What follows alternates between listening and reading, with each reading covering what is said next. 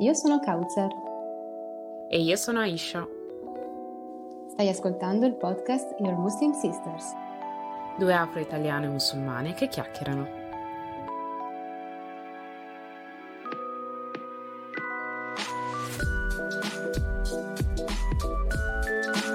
Salam. Salam alaikum. Wa rahmatullahi wa barakatuh. Allora, bentornati e benvenuti a, in base, diciamo, a quando avete iniziato ad ascoltare il nostro podcast, al nuovo episodio di oggi. Oggi abbiamo eh, il piacere di ospitare virtualmente le nostre eh, due ragazze, Mariam Ahmed e Dalia Ismail, che sono membri dell'organizzazione non governativa Giovani Palestinesi d'Italia. Salam alaikum. Salam alaikum ragazze, benvenute e grazie della vostra presenza. Alaikum assalam a tutti, ciao. Salam a tutti. Come state? Tutto bene, a voi? Bene, bene.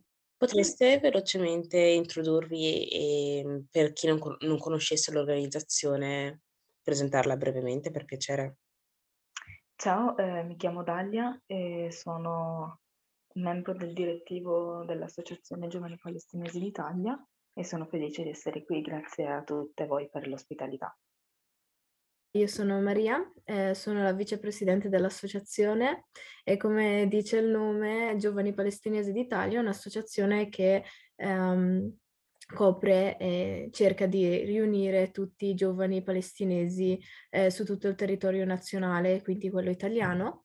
Eh, siamo un'associazione, tra virgolette, mista perché ci sono i palestinesi nati e cresciuti in Italia, i palestinesi magari uh, studenti che vengono dalla Palestina o da altre, um, da altre nazioni, da altre città. E um, quello che cerchiamo di fare noi è di portare il messaggio palestinese, portare alla luce la causa palestinese con le con la, diciamo, la nostra di terminologia, con la nostra di idea, con le nostre idee politiche al pubblico italiano e quindi dare un messaggio corretto, veritiero e privo, diciamo, di filtri. E questo praticamente è quello che fa l'associazione a livello de- di social.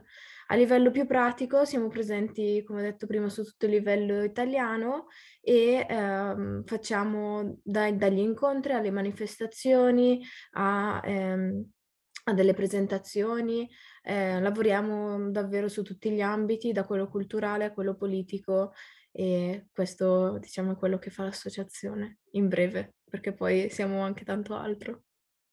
Grazie mille per questa presentazione, molto, diciamo, un'organizzazione molto, ehm, che ha un ruolo, diciamo, e una responsabilità molto, eh, molto importante.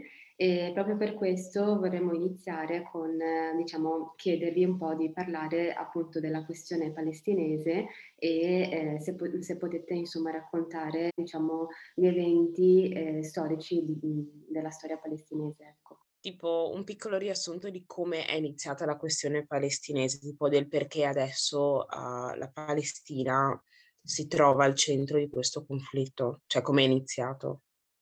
Allora, ehm, purtroppo su questa domanda qua ti devo dire che bisogna essere molto specifici perché la questione è iniziata già verso la fine dell'Ottocento con un primo incontro eh, del movimento sionista, anche qua bisogna andare a specificare cos'è questo movimento sionista che eh, praticamente è un'ideologia politica eh, che crede ehm, eh, diciamo nel riunire tutti gli ebrei in un solo stato, diciamo, in un solo posto ed è iniziata così, una serie di eventi ha portato poi all'accordo di Belford che eh, praticamente, per, bis- bisogna spiegare bene perché poi anche la, la Palestina eh, non è mai stata tra virgolette libera perché prima c'era ehm, eh, diciamo l'impero ottomano, poi c'è stata l'occupazione britannica, poi c'è stata la creazione di questo pseudo-stato di Israele e quindi la storia palestinese ehm, diciamo, è molto difficile raccontarla o dire la causa perché bisogna avere comunque tante, eh, tanti background politici, ehm, geografici, storici e quindi davvero bisogna, sarebbe questa una chiamata eh, in cui tratteremo così tanti argomenti eh, che durerebbe due ore e mezza. Eh, il succo, secondo me, possiamo dire, mh, mm, possiamo partire anche se eh, gli eventi prima ovviamente non bisogna dimenticarli, eh, diciamo dal 1948 quando è successa la Nakba, ovvero i massacri che i palestinesi hanno subito a causa del, delle, diciamo, eh, associazioni o dei gruppi paraterroristici israeliani e, ed è successo perché eh, Israele voleva nascere e quindi ehm, si è autoproclamata eh, Stato indipendente e da lì è successo tutto quello che è successo con poi la, la conseguente eh, nascita dei profughi, rifugiati palestinesi, dei campi profughi in Siria, in Libano, in Giordania, eh, in Palestina stessa e con uh, le varie conseguenze che abbiamo avuto poi con la prima intifada, la seconda intifada e eh, fino ad arrivare a questo momento eh, che praticamente la situazione non è cambiata, non è migliorata, anzi è solo peggiorata e le diciamo, condizioni di vita dei palestinesi eh, non hanno avuto miglioramenti eh, e nemmeno a livello diciamo, di diritto eh, umano, diritto eh, internazionale non, è cambiato niente. Quindi e... la, la... dimmi. E scusa se ti interrompo già, però come hai detto tu, dato che ehm, vi è bisogno di avere una visione molto più estesa del mm-hmm. singolo evento, vorrei chiederti un um, piccolo momento glossario, dato che hai nominato il termine sionista ebreo e Israele, se per mm-hmm. chi ci ascolta e non sappia quale sia la differenza tra i tre termini, quale sia la differenza e palestinese, perché ad esempio magari tante persone potrebbero avere il misconception che non so che la parola ebreo escluda un palestinese, quando magari un palestinese può essere ebreo o che israeliano certo. sia la stessa cosa di essere sionista e così via. Certo, allora um, Partiamo semplicemente con, allora, israeliano è la persona che possiede la cittadinanza israeliana, quindi che fa parte dello Stato di Israele. Palestinese invece è quella persona che possiede la cittadinanza palestinese, ma l'israeliano potrebbe, eh, anzi quasi diciamo all'80%, 85%, avere altre origini, perché da israeliano significa che ehm, tu sei venuto nello Stato di eh, Palestina e quindi poi conseguentemente chiamato Israele e potresti essere russo, eh, francese, tedesco, americano e poi aver ottenuto la cittadinanza, mentre il palestinese invece è palestinese d'origine perché eh, è lì da, da, sempre e il semplice fatto di avere eh, la cittadinanza diciamo è solamente un'aggiunta in più eh, che va a confermare il, suo status di palestinese. La differenza poi fra ebreo e sionista, questa è immensa, perché il sionista è quella persona che appunto appartiene a questa ideologia politica, um, mentre l'ebreo è semplicemente la persona che uh, fa parte della religione ebraica. Eh, cioè, bisogna specificare bene che un ebreo può essere sionista, quindi credere nell'ideologia politica e ovviamente essere, avere, cioè, essere ebreo perché è la sua religione, però non tutti gli ebrei sono sionisti, quindi abbiamo molti ebrei che supportano la causa palestinese e anzi cre- non credono nel, nello Stato di Israele, perché lo Stato di Israele si definisce Stato ebraico o comunque nazione che va a riunire tutti gli ebrei e molti eh, non credono nella, nell'ideologia che eh, Israele pone, quindi eh, come Stato terrorista, Stato che eh, d'apartheid che va ad opprimere un altro popolo, molti ebrei riconoscono questa cosa ehm, e quindi non sono sionisti. Uh, mentre poi palestinese, una piccola aggiunta, direi anche che um, il palestinese è palestinese, tra virgolette, dovunque, perché ad esempio io sono nata e cresciuta in Italia, quindi a livello di cittadinanza sono italiana, italianissima, però se mi vai a chiedere cosa sei o che origine hai o cosa sei tu in generale, ti dico sono palestinese. Quindi diciamo il, il palestinese ha anche un'identità che, che non può morire. Interessantissimo, grazie. E per aggiungere solo un appunto riguardo alla complessità di questi termini, uhm, da un punto di da un aspetto, uhm, invece religioso, ad esempio nel Corano con il termine Israele o figli di Israele si vanno a intendere tutte le generazioni che vengono che derivano dalla figura di Yaqub, che che ovvero sarebbe il padre di Giuseppe, in arabo Yusef. Ovviamente so Mariam che lo sai, lo dico per gli ascoltatori, dato che ho un background abbastanza diverso. Ehm, Yaqub che sarebbe nipote, uhm, di Ibrahim, quindi di Abramo, e quindi alla fine nella tradizione islamica la maggior parte dei nostri profeti, alla fine, messaggeri in cui crediamo, sono considerati figli di Israele, come figli di, uhm, Giacobbe, giusto per, non so, metterla a 200 in più per le persone che ci ascoltano.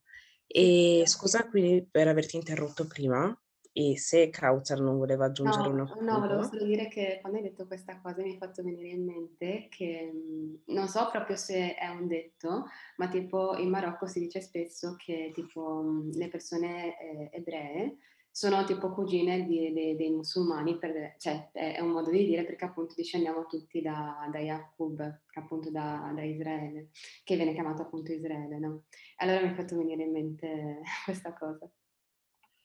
Parentesi. no, no, Ah, assolutamente. a a E proposito di questo, mi hai fatto venire in mente, forse prima non l'ho detto, che comunque ci sono palestinesi ebrei, perché alla fine l'essere palestinese, vabbè, si sa che la Palestina è la culla delle tre religioni, quindi noi abbiamo i palestinesi musulmani, abbiamo i palestinesi cristiani abbiamo i palestinesi ebrei. Eh, sono nativi della terra e quello non glielo va a negare nessuno e sono trattati dallo Stato di Israele. eh, qua- questo è un audio, quindi non si vede quando faccio le, le virgolette con le mani, comunque parentesi Israele, lo Stato sionista, um, li tratta alla stessa maniera di come tratta un normalissimo palestinese, perché alla fine se tu sei um, palestinese o contro, uh, diciamo, lo Stato sionista, ti, vieni trattato nella stessa maniera.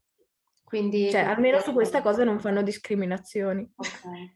Cioè nel senso che quindi si va ad Chiaramente. escludere il background religioso, quindi tipo se, ehm, tu non sei della stessa ideologia sionista, sei automaticamente contro e quindi vieni trattato Esatto, a prescindere da esatto. ho Sì, sì. I palestinesi oh, scusa, vai. no, no, vai pure. No, la la domanda era i palesti i palestinesi qui nativi del mhmm, del territorio, che siano ebrei, cristiani o, uhm, musulmani, parlano la stessa lingua e condividono la stessa cultura? Sì, Sono sì, etnicamente lo stesso ceppo di certo, persone? sì, sì, sì, la, la lingua, diciamo il dialetto palestinese cambia solamente il modo in cui magari si prega, eh, perché ovviamente tipo i cristiani eh, in Palestina eh, pregano in latino, eh, gli ebrei par- pregheranno nella loro lingua e, e i musulmani sappiamo benissimo eh, la lingua che ci unisce, l'arabo, e quindi si cambia, come, come cultura, come tradizioni sono, sono la stessa cosa.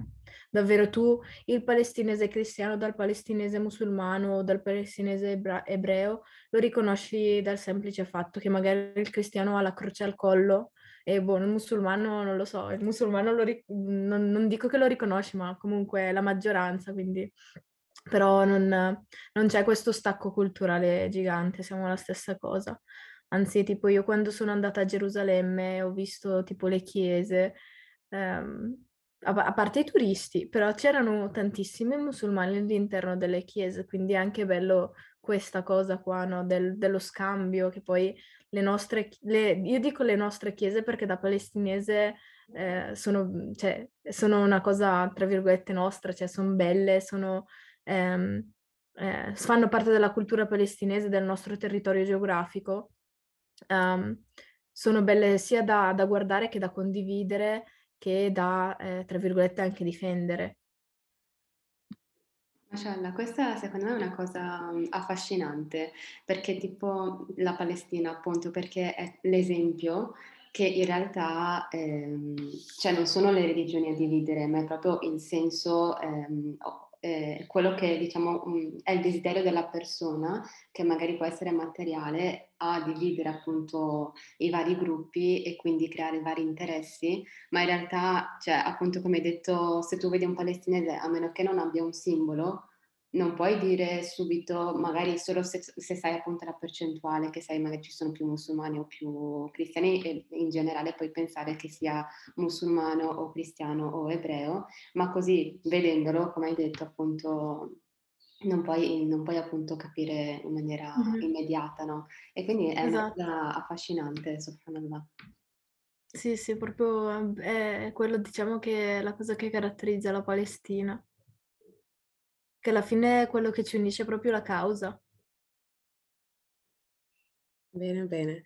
Riprendendo il discorso dove ti avevo interrotto dieci minuti fa, scusami, e stavi eh, ricapitolando la storia politica e um, Volevo chiederti, allora, prima di tutto hai menzionato i termini intifada e poi hai detto uno e due, se potessi per piacere un attimo spiegarci ciò. E poi volevo chiederti, da un punto di vista di territorio, la Palestina di cui tu adesso stai parlando, 1801-1900, corrisponde alla Palestina di adesso da un punto di vista geografico, non politico? Um, allora, ehm, eh, la Palestina, quando la intendo io, eh, io la intendo come il territorio del, eh, dei pre-1948, quindi la Palestina che adesso corrisponderebbe a Cisgiordania, eh, Israele e Gaza e la parte di Gerusalemme. Quindi questa è quella che intendo io che eh, andrebbe a formare la Palestina per intero. Quindi ehm, Cisgiordania, se avete presente la mappa, è la parte quella, diciamo, verso est a destra, Israele è tutta l'altra parte a sinistra, Gaza è quella piccola striscia, ehm, diciamo, sul mare, mentre Gerusalemme, vabbè, Gerusalemme, Gerusalemme desta, sta nel mezzo e lì la situazione si sa, è bella complessa e, e non, purtroppo è, è contesa, diciamo. Eh, però resterà sempre la capitale della Palestina. Allora, con, tornando alla prima domanda invece, con Intifada, eh, Intifada si intende rivoluzione e ne abbiamo avute due in Palestina e sono state, diciamo, um, delle rivolte che, eh, eh, diciamo, ehm, sono iniziate entrambi ehm, perché i palestinesi eh, erano pieni di rabbia dopo quello che è successo, eh, cioè dopo tutte le cose che Israele ha fatto ai palestinesi. E sono state due rivolte, diciamo, da, già il termine rivolta indica qualcosa comunque di rivoluzionario, no? Ci sono stati tantissimi martiri e quello che praticamente è successo, vabbè, entrambi hanno due storie diverse, perché ad esempio la prima eh, è partita tutta dal fatto, eh, dopo ehm, quattro palestinesi che sono stati uccisi, eh, mentre la seconda invece è partita quando, ehm, adesso non, non, vorrei sbagliarmi, ma quando Ariel Sharon è entrato nella, nella spianata della moschea di, di, Al-Aqsa, quindi a Gerusalemme, e questa palestinesi l'hanno vista come, diciamo, un'offesa e hanno eh, fatto appunto la seconda intifada. Purtroppo queste rivoluzioni eh, sono viste dai palestinesi, um, cioè non c'è un altro, te- un altro, termine che indica proprio la rivoluzione, sono viste dai palestinesi in maniera eh, molto forte, molto sentita, anche perché eh, sono, um, sono scesi i bambini, sono scesi gli uomini, sono scese le donne, quindi è stata una rivoluzione proprio del popolo intero ma eh, non, ehm, non abbiamo, tra virgolette, guadagnato niente, a parte se non i martiri e altri problemi. E, e quindi sì, um, rispondendo brevemente alla tua, alla tua domanda, sono state molto utili, ma da, hanno portato anche degli svantaggi. Ehm, per quanto riguarda la seconda intifada, ehm, hai menzionato che appunto è partita da questa persona che è entrata in moschea, ma eh, per chi appunto non ehm, fosse appunto ignorasse chi, chi sia questa persona, potresti dare qualche mh, dettaglio di chi è, cosa, cosa ha fatto appunto ehm, scatenando questa, questa intifada? Allora, la seconda intifada ehm, è nata perché l'allora primo ministro israeliano Ariel Sharon, che è stato anche uno degli artefici dei massacri di Sabra e Shatila, e um, è entrato nella moschea di Al-Aqsa con l'intento di uh, provocare la popolazione palestinese che era già esasperata dal, dai fallimenti degli accordi che sono stati fatti con il regime sionista per cercare di, um, diciamo, rendere, cioè cercare anche quella famosa convivenza di cui parlano tanto in Occidente, no? E, um, e è stato tutto, diciamo che tutti i tentativi sia internazionali che locali sono stati ovviamente fallimentari, perché non si può scendere a compromessi con l'occupante. E, um, e niente, quindi eh, era piena campagna elettorale all'epoca e Sharon per provocare la popolazione palestinese, quindi creare tensione sociale, ehm, ha pensato bene di ehm, fare questo gesto per eh, eh, scatenare la rabbia palestinese, quindi poi eh, anche spaventare ehm, la popolazione israeliana e quindi riuscire a vincere le elezioni. E ovviamente, come eh, tutte le sommosse palestinesi, come ogni tentativo di resistenza, come ogni, ehm, come ogni mh, mm, fatto che ogni offensiva israeliana, diciamo, quella parte che perde, eh, la parte palestinese che perde tantissime vite umane, soprattutto eh, uomini, donne, bambini, anziani, e perde anche tantissima um, legittimità e, e, e, diciamo che rende ancora, cioè gli viene resa, eh, diciamo, eh, gli viene reso tutto più difficile a livello anche politico, amministrativo, e, eccetera. Quindi ehm, è stata l'ennesima eh, sommossa grande, questa volta però veramente grande, grande sommossa palestinese mh, mm, in cui sono morte tantissime persone e la scena famosa della seconda intifada è la morte di Mohammed el, eh, Mohammed el-Durra, che è stato quel bambino palestinese eh, di cui le immagini hanno fatto il giro del mondo, mh, mm, che durante le sparatorie, gli attacchi israeliani, eh, il bambino è morto tra le braccia di suo padre e questo diciamo è diventato il simbolo del, della seconda intifada dove avevamo comunque una parte eh, disarmata, completamente disarmata, completamente, che combatteva con le pietre e con le, le forze che aveva contro un esercito potentissimo, coloniale, eh, che eh, non ha risparmiato nessuno, nemmeno bambini.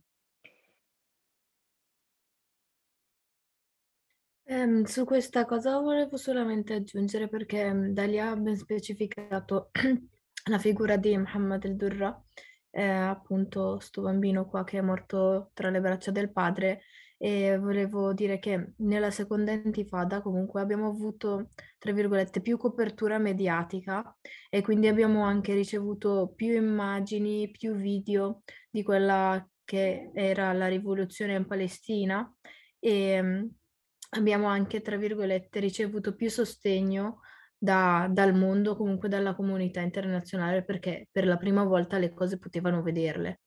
E, ed è pi- praticamente un po' come quello che sta, sto, stava succedendo nel, nel, mese di maggio di quest'anno, cioè dell'anno scorso, che più, più eh, hai copertura mediatica, più hai la solidarietà eh, delle persone, perché quando vedi riesci a prendere posizione, perché riesce a capire chi è la parte oppressa e chi è l'oppressore, chi è la parte più forte e chi è il debole del momento. E quindi volevo specificare questa cosa. In merito alla risposta della comunità internazionale, e ehm, tornando, continuiamo a fare salti avanti e indietro, alla, hai detto alla creazione del movimento sionista, decidono di creare lo Stato di Israele, decidono il territorio per um, per dar vita a questo regime coloniale e insediarsi, non hanno, um, non hanno avuto nessun tipo di resistenza da parte della comunità internazionale? Cioè, sono arrivati dal nulla?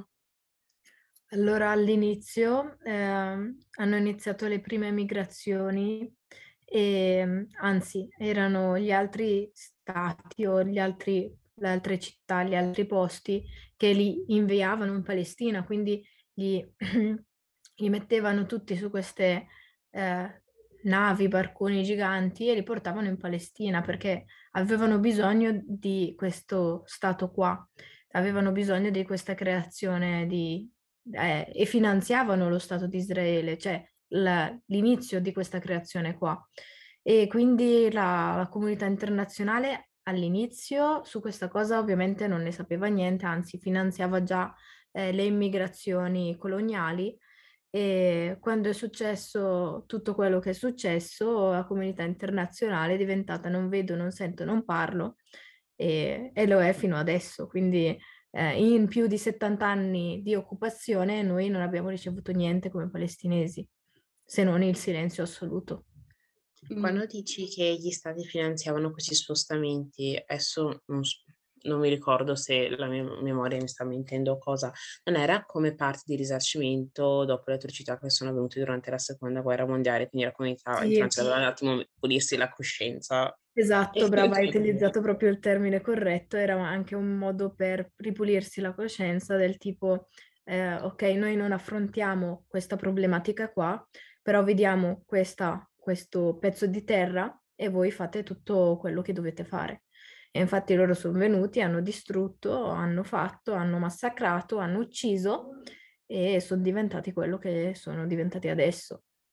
Ma eh, cioè, venivano mandati in Palestina perché hanno de- eh, cioè, è stato deciso per esempio dall'Inghilterra o, era, um, o l'Inghilterra appoggiava appunto l'idea del gruppo sionista di creare, di, di insomma stabilirsi, di creare questa, questa, questo nuovo Stato in Palestina? Allora, eh, Dalia, correggimi se sbaglio, ma nel 1917, quando sono stati fatti gli accordi di Balfour, eh, in cui hanno proprio deciso eh, di eh, creare lo Stato de- di Israele per, i- per gli ebrei, quindi uno Stato ebraico per gli ebrei, e, eh, ed è stato lì in cu- dove Balfour, che era, ehm, eh, Dalia, aiutami, Primo ministro inglese. esatto, primo ministro inglese, eh, che ha deciso, ok, eh, questa terra la diamo agli ebrei e avete tutto il supporto dell'Inghilterra, perché la Palestina prima era sotto l'occupazione britannica e quindi loro avevano, tra virgolette, tutto il potere e tutto il diritto di farlo. No, il diritto no, tutto il potere sì.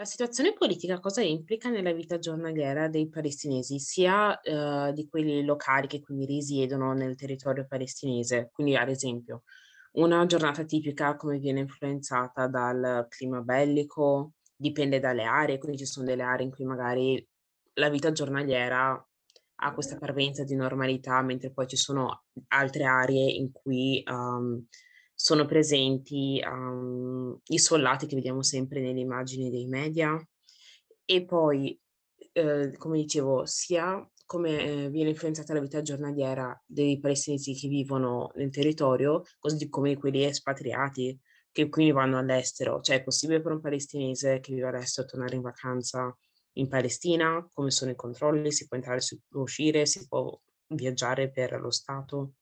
Ok, è una domanda anche qua molto complessa perché vai a eh, vedere il singolo palestinese eh, dove vive e che, tra virgolette, cittadinanza ha, che passaporto ha e che status ha.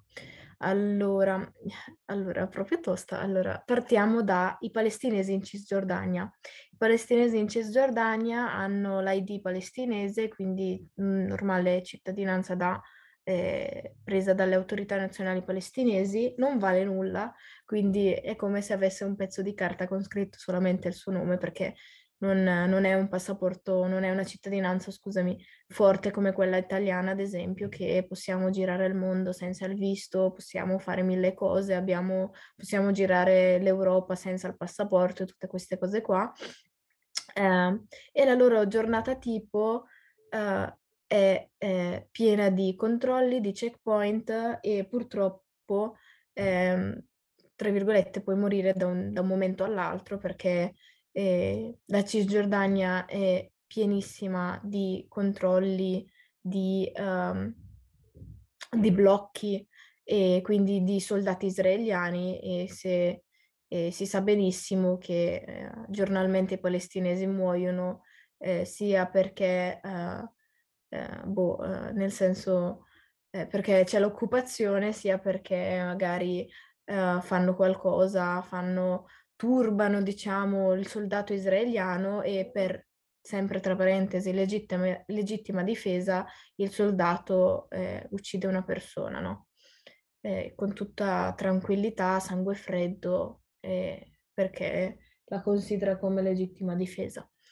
Mentre i palestinesi in, a Gerusalemme non hanno nessuna, nessuna cittadinanza perché eh, non sono considerati né cittadini israeliani né cittadini palestinesi, hanno semplicemente un permesso di soggiorno, un permesso di soggiorno che tra virgolette anche quello vale zero. Um, poi si sa bene che la Gerusalemme è divisa in due, c'è Gerusalemme Est che fa parte del, diciamo, dominio palestinese, però poi effettivamente è sotto controllo israeliano, e c'è Gerusalemme Ovest che uh, fa parte, quella è considerata Israele, quindi fa parte del controllo israeliano. Però tanto non, non cambia niente perché Israele controlla tutta Gerusalemme. E poi abbiamo mhmm, i palestinesi in Gaza, che anche loro hanno la cittadinanza palestinese, però lì essendo sotto assedio da più di 12 anni, lì letteralmente non possono né uscire né entrare. Possono uscire um, con una somma gigantesca, eh, adesso non so quanti dollari devono pagare per uscire, eh, quando il, uh, mi viene il termine in arabo, ma quando diciamo il checkpoint, quello, cioè il blocco, il blocco di Rafah viene aperto e quindi loro possono uscire solamente andando verso l'Egitto, quindi il, per entrare in Palestina loro non potrebbero, cioè i palestinesi di Gaza non possono entrare in Palestina. E quindi loro possono uscire, ma se escono poi è anche un straproblema ritornare dentro perché vale sempre lo stesso concetto, se il blocco di Rafah è aperto riesci, però poi se chiude non puoi più uscire, quindi anche quello è un mezzo casino. E poi abbiamo i palestinesi in Israele, quindi i palestinesi um, nel, nei territori de- occupati del 48 che hanno la cittadinanza israeliana. Loro sono um, considerati cittadini israeliani, quindi hanno, tra virgolette, più diritti dei palestinesi normali o comunque dei palestinesi in Cisgiordania, però alla fine uh, i, diri- i, più diritti non sono diritti perché eh, Israele li considera cittadini di seconda classe e quindi anche eh, ai palestinesi che hanno la cittadinanza israeliana non li considerano cittadini veri e propri dello Stato, ma li discriminano.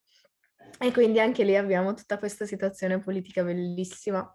I palestinesi che vivono in diaspora sono eh, normalmente palestinesi che hanno cittadinanze eh, diverse da quella palestinese, ad esempio io ho la cittadinanza italiana e quella giordana e, ehm, e io fortunatamente posso entrare in Palestina con la cittadinanza italiana, ma perché me lo permette la cittadinanza, ehm, solo per tre mesi. Quindi io posso andare tre mesi, se, ovviamente se va tutto bene, perché poi ti fermano, ti controllano, ti chiedono delle domande su di te e della famiglia, quindi anche lì non non è che mi, mi considerano italiana, quindi mi fanno entrare problemi.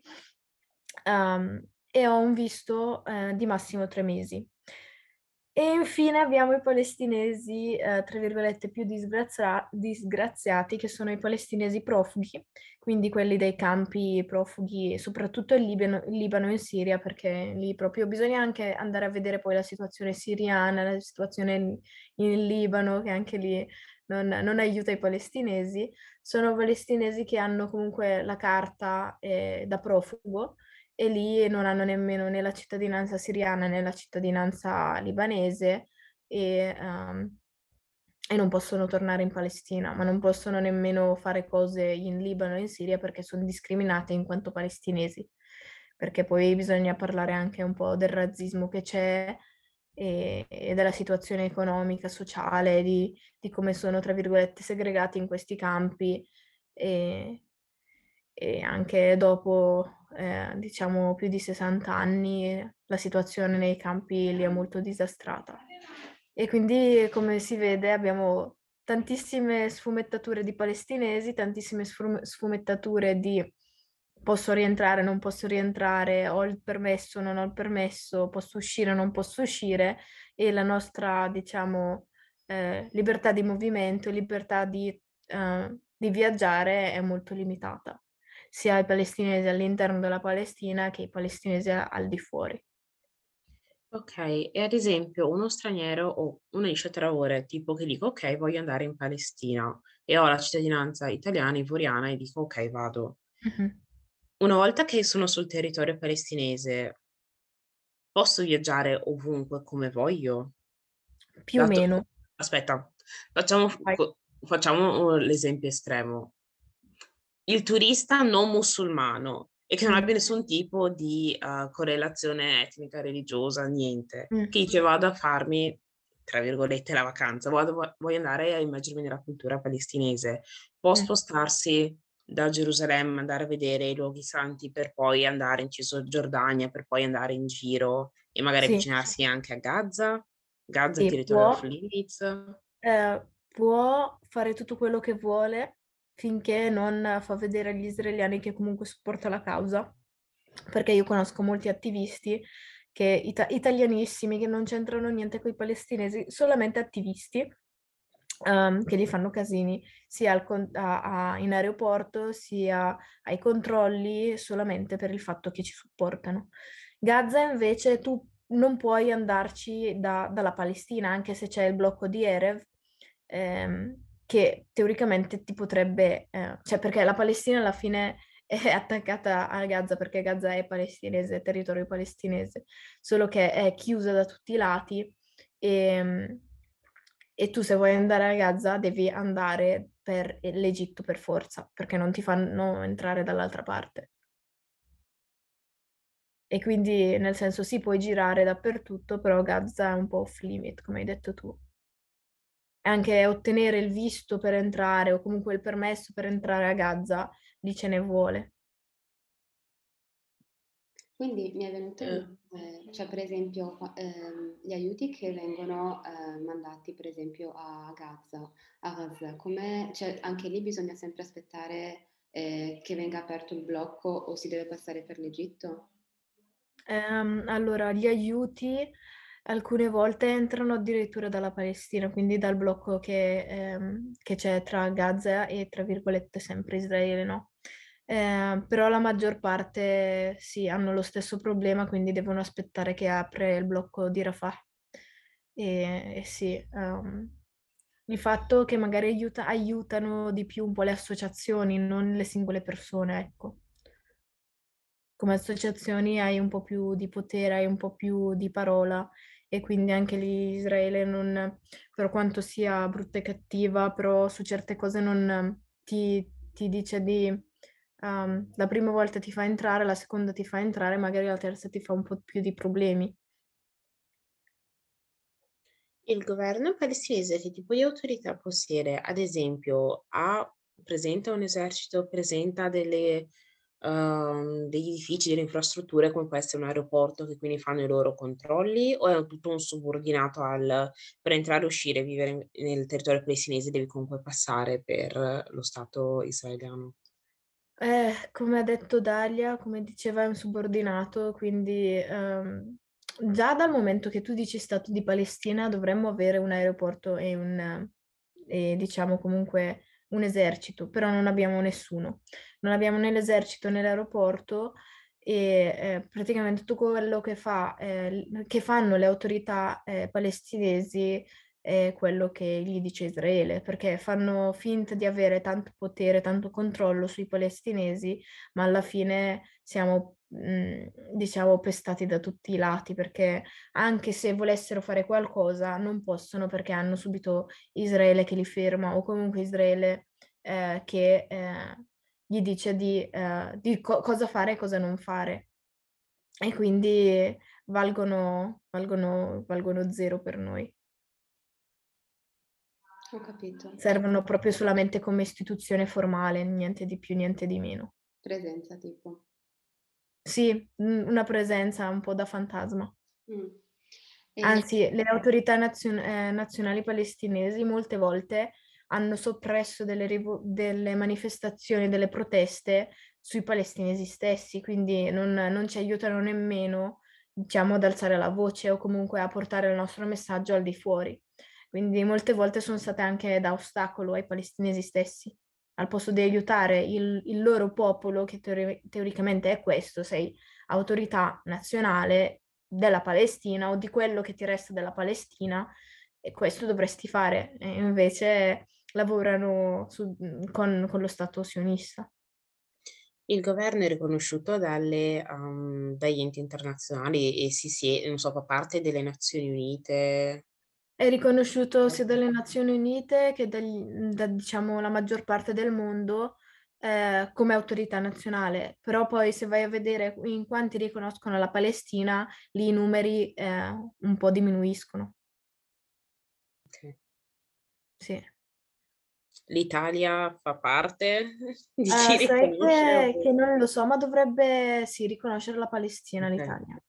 Sì, sì, per fortuna. Ok.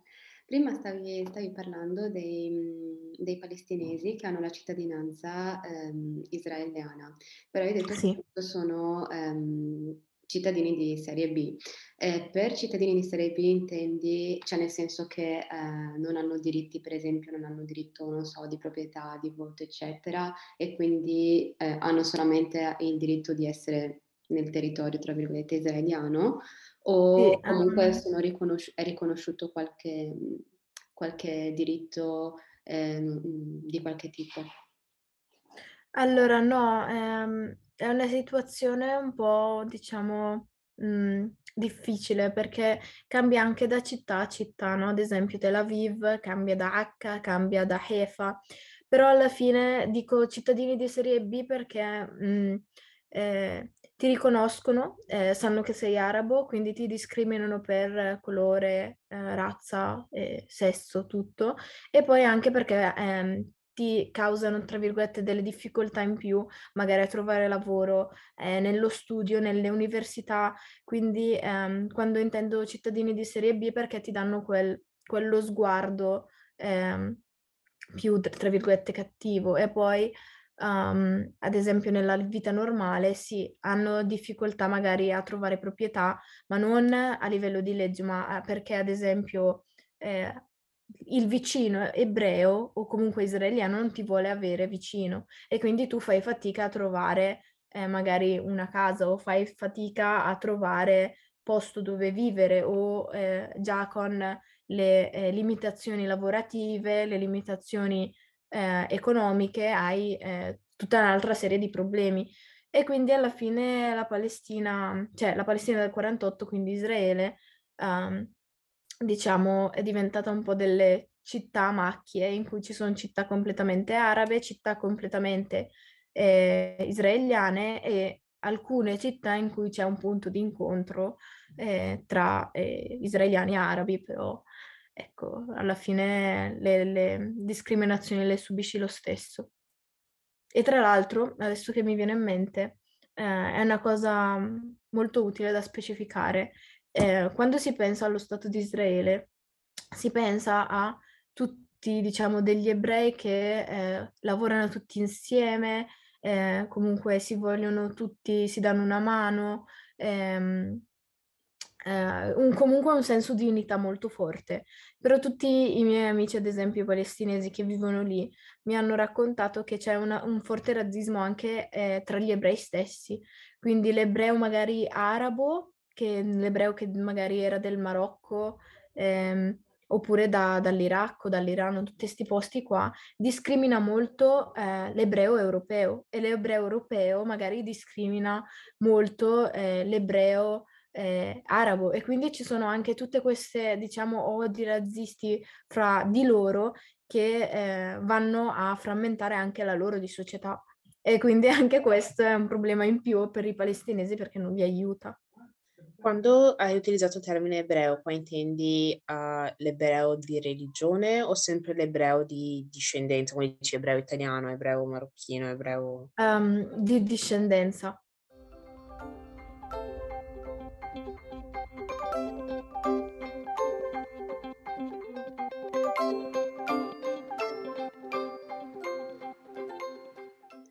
Ok, ehm, insomma sono cose abbastanza, abbastanza forti, eh, Sì, che eh. come hai detto anche all'inizio meriterebbero eh, non, non lo so, tantissime ore per discutere, però eh, diciamo che forse ehm, arriviamo adesso alla conclusione di questo episodio. Noi prima di appunto iniziare questa registrazione, eh, alcuni giorni prima abbiamo fatto una, una box nelle storie, nelle stories, eh, chiedendo appunto se c'era qualcuno che volesse porre una domanda. E, Mhm. e a questo proposito ringraziamo molto una nostra follower che si chiama Nura, che appunto è sempre attiva, ci fa un sacco di domande, feedback, eccetera. E quindi speriamo, Nura, che tu stia bene, inshallah. E la sua domanda era ehm, appunto che voleva sapere se la Palestina è sempre esistita e se sì, come, come è nata. Eh, allora, anche questo è un mezzo problema perché la Palestina eh, si intende sempre come territorio, no? La Palestina come Stato purtroppo eh, non è mai esistito perché, come ho già detto prima, avuto, siamo stati sotto l'occupazione ottomana, sotto l'occupazione britannica, adesso sotto l'occupazione israeliana. E se si va a vedere indietro nelle cartine, si vede questo pezzo di terra che poi è un po' misto fra la Giordania, la Siria, il Libano, cioè non, è, non era un'area geografica ben precisa, ehm, chiamata Palestina. E, e quindi rispondendo alla domanda di Nura, eh, è esistita come terreno, come territorio, ma come Stato purtroppo è nata dopo, che poi anche come Stato è sempre da prendere con le pinze perché non è un vero e proprio Stato.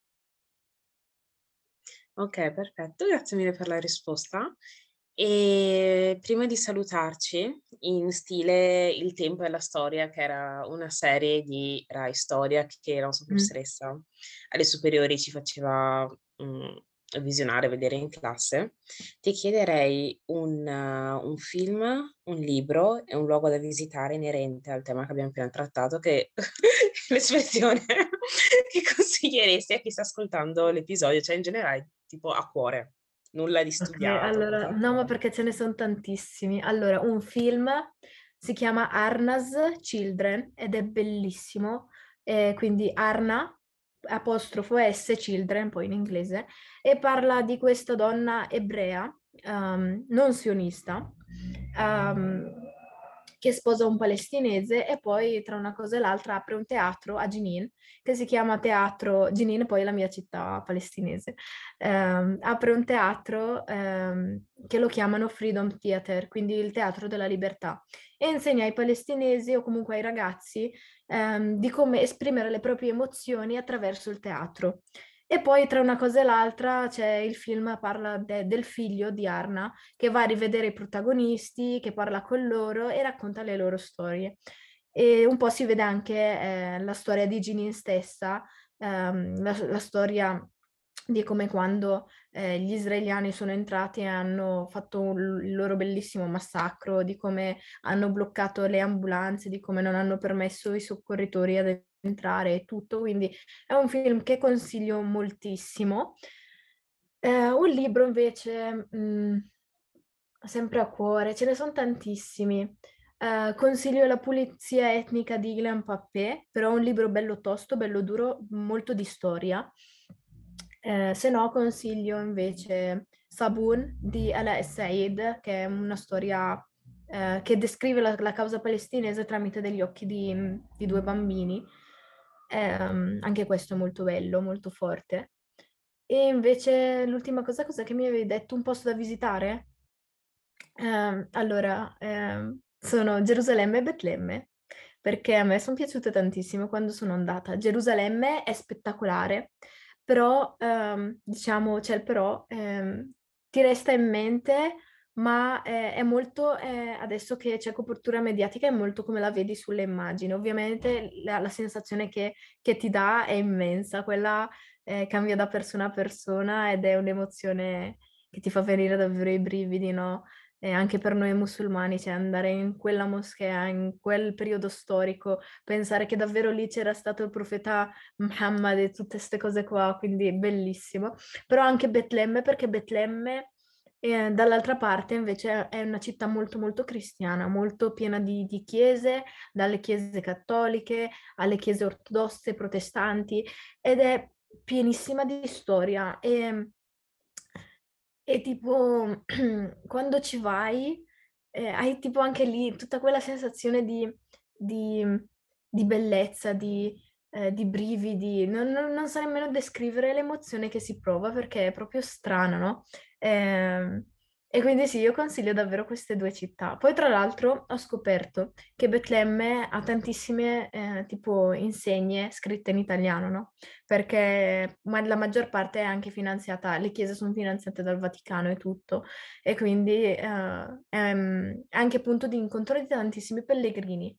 E quindi è anche bello andare e vedere tutta quella, mh, mm, diciamo, eh, gente di diverse etnie che vengono, eh, magari non sapendo della causa, però sapendo che lì c'è stato il, um, il profeta Gesù, no? Isa. E quindi anche quello, proprio un'emozione unica. Sono due, due città bellissime. Mariam, è stato veramente, veramente un grande piacere parlare con te. È stata una conversazione super fluida, il modo in cui ovviamente i temi ti toccano da vicino, ma comunque hai esposto, hai comunicato le tue emozioni. Alhamdulillah, cioè è stato veramente molto molto bello. Io ci ho provato. È come se quindi... noi stesse stessimo vivendo appunto il periodo. No, no, però sono delle città bellissime che poi um, ad esempio, sempre a Jenin, io parlo adesso un po', faccio l'egoista, no? La narcisista. Jenin ehm, c'è un, ha un villaggino che si chiama Burkin, in cui c'è una chiesa, se non sbaglio, è una chiesa tipo protestante, però dai protestanti grechi. E, ehm, e ha una delle, è una delle chiese più vecchie eh, di tutto il mondo, ok? E ehm, anche lì, quando entri in questa chiesa, è spettacolare perché è fatta tipo dentro le mura di una specie roccia, non lo so. E ehm, c'è una parte normale, no, da chiesa, tipica con i seggiolini e tutto, e una parte invece a mo' di grotta, che anche lì, se tu pensi di, di come eh, al tempo praticavano la fede, perché io dico sempre, le religioni cambiano, però la fede è la stessa, no? La fede ha la stessa potenza. Eh, quando la penso io, quando la pensi tu, quando la pensa un cristiano, quando la pensa un ebreo, perché la fede è quella.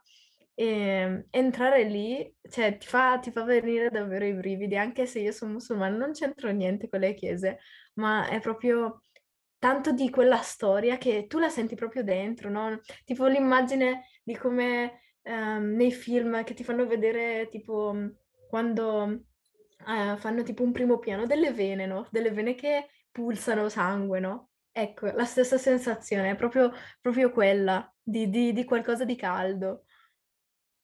Ok, dato che stai suscitando adesso mio, la mia curiosità, ti aggiungo un quarto punto, il, sì. il piatto, il cibo che consiglieresti a una persona mm. che sta mm. passeggiando per Gerusalemme, Betlemme o Jenin, tipo, cosa provare? Allora, come street food? esatto. Come street food sicuramente un panino di falafel, molto sul classico, però non si può mai dire di no. E poi tipo caldo, fresco, così, buonissimo. E sempre come street food, a Gerusalemme sono molto famosi per tipo uh, la bevanda di melograno, no? Che te la spremono al momento, anche quella. Se ti becchi il melograno, quello dolce, non maturo, è buonissimo. Se poi ti becchi quello un po' tipo indietro di maturità, ti senti tipo la bocca che lega, però vabbè, è sempre buono. Um, come piatto invece io consiglio tantissimo mm, um, l'imsakhan. L'imsakhan è praticamente un piatto a base di pane, uno strato di olio è strato di tipo cipolle un po' caramellizzate e di pollo con tantissimo sumac, che il sumac è questa spezia rossa buonissima, un po' acida. E questo è un piatto buonissimo.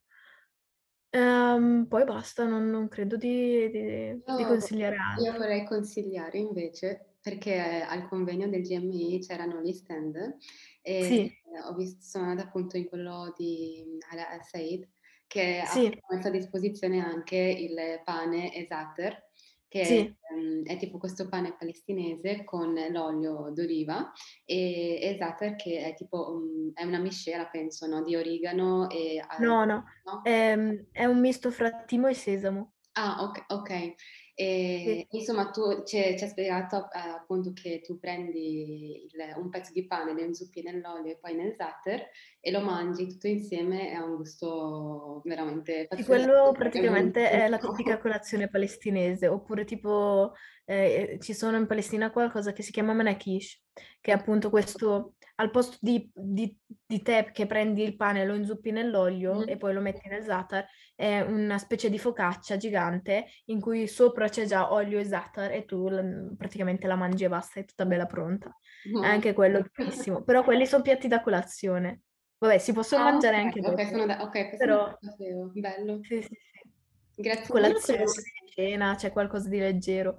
Comunque sì. Una Bellissimo. curiosità, tipo questo episodio non finirà mai. Parliamo di cucina adesso. No, tipo, ehm, questo interesse per, oltre che la questione sociopolitica e la situazione così, ma proprio per la cultura, è un qualcosa che viene tipo passato da generazione in generazione perché ci si tiene anche se si espatria, perché ho notato, vabbè, ovviamente, però se segui tipo influencer o meno di origine palestinese, tipo anche nelle seconde e terze generazioni, questo senso di io sono palestino è molto molto molto forte che magari non vedo in altre, in altre culture, in altri background. Quindi mi chiedo, ma sono tutti seconda e terza generazione di palestinesi che sono nati tipo, ti- non lo so, col fuoco dentro, No, è no, una cosa che invece viene passata, tipo il non dimenticare casa. Entrambi, entrambi sono due concetti che abbiamo perché ehm, noi nasciamo con il fatto e veniamo molto improntati dalle famiglie. Guarda che noi siamo palestinesi, che noi dobbiamo tornare, che la Palestina verrà liberata e quindi noi dobbiamo mantenere la nostra cultura, no? Ehm, ed è anche una questione di identità, perché se noi non abbiamo, la eh, cioè Israele ci ha tolto la terra, ci ha tolto le nostre case, ci hanno tolto la possibilità di vivere in pace. Se ci tolgono anche l'identità, noi perdiamo tutto e quindi noi siamo legati alle uniche cose che ci restano, che sono le tradizioni, il cibo, ehm, la nostra voglia di vivere, la nostra voglia di combattere, la nostra voglia di non rinunciare alle cose. E quindi siamo molto legati sia al concetto di Palestina come terra, sia al concetto di Palestina come siamo noi, perché ehm, c'è questa frase che dice ehm, per, questa per gli ebrei vale, no? Un popolo senza terra è una terra senza popolo. Però loro dimenticavano che su quella terra c'erano i palestinesi e che su quella terra già, c'era già un popolo. E quindi eh, noi adesso eh, che non abbiamo più la terra, la, la Palestina vive in noi. E quindi è un concetto molto, tra virgolette, romanticizzato, però molto vero, perché ehm, io ad esempio, ad, eh, ad esempio, sì, iniziamo a confondere. Ad esempio, ho sempre detto, magari se fossi di un'altra cittadinanza o di un'altra, un'altra origine, non lo so, magari se fossi um, marocchina, egiziana o comunque tunisina, non lo so, qualsiasi cosa, eh, e avessi comunque la, la terra, avessi la possibilità di ritornare, la possibilità di, di avere comunque eh, un'altra, eh, come si dice? Um, comunque, vabbè, avere una terra, no? Avere un'altra cittadinanza. Forse, forse, dico sempre forse, adesso io direi io sono italiana, però di origini marocchine, tunisine, egiziane. Però no, eh, noi invece qua è quello che ci manca, quindi noi dobbiamo dire per, per primis che siamo palestinesi e che poi ehm, la nostra nazionalità, quella non ci deve interessare perché il palestinese se lo sente dentro, cioè non ha bisogno di qualcosa che glielo confermi. Sì, questo è stupendo, subhanallah, eh, mashallah, perché ehm, è proprio grazie a questo sentimento che la Palestina che la Palestina continua a vivere. Viene, sì, appunto, che continua a vivere e che viene riconosciuta, eh, non so, cioè appunto eh, riconosciuta in tutto questo tempo nonostante si cerchi appunto di, mm-hmm. ecco, di, di cancellarla, però resterà sempre. E noi ti ringraziamo ancora tantissimo, Mariam, per questa um, conversazione che è stata veramente, ci ha dato un, un impatto e un'impronta anche molto importante. E che Allah ti ricompensi. Fik il baraka, grazie mille ragazze.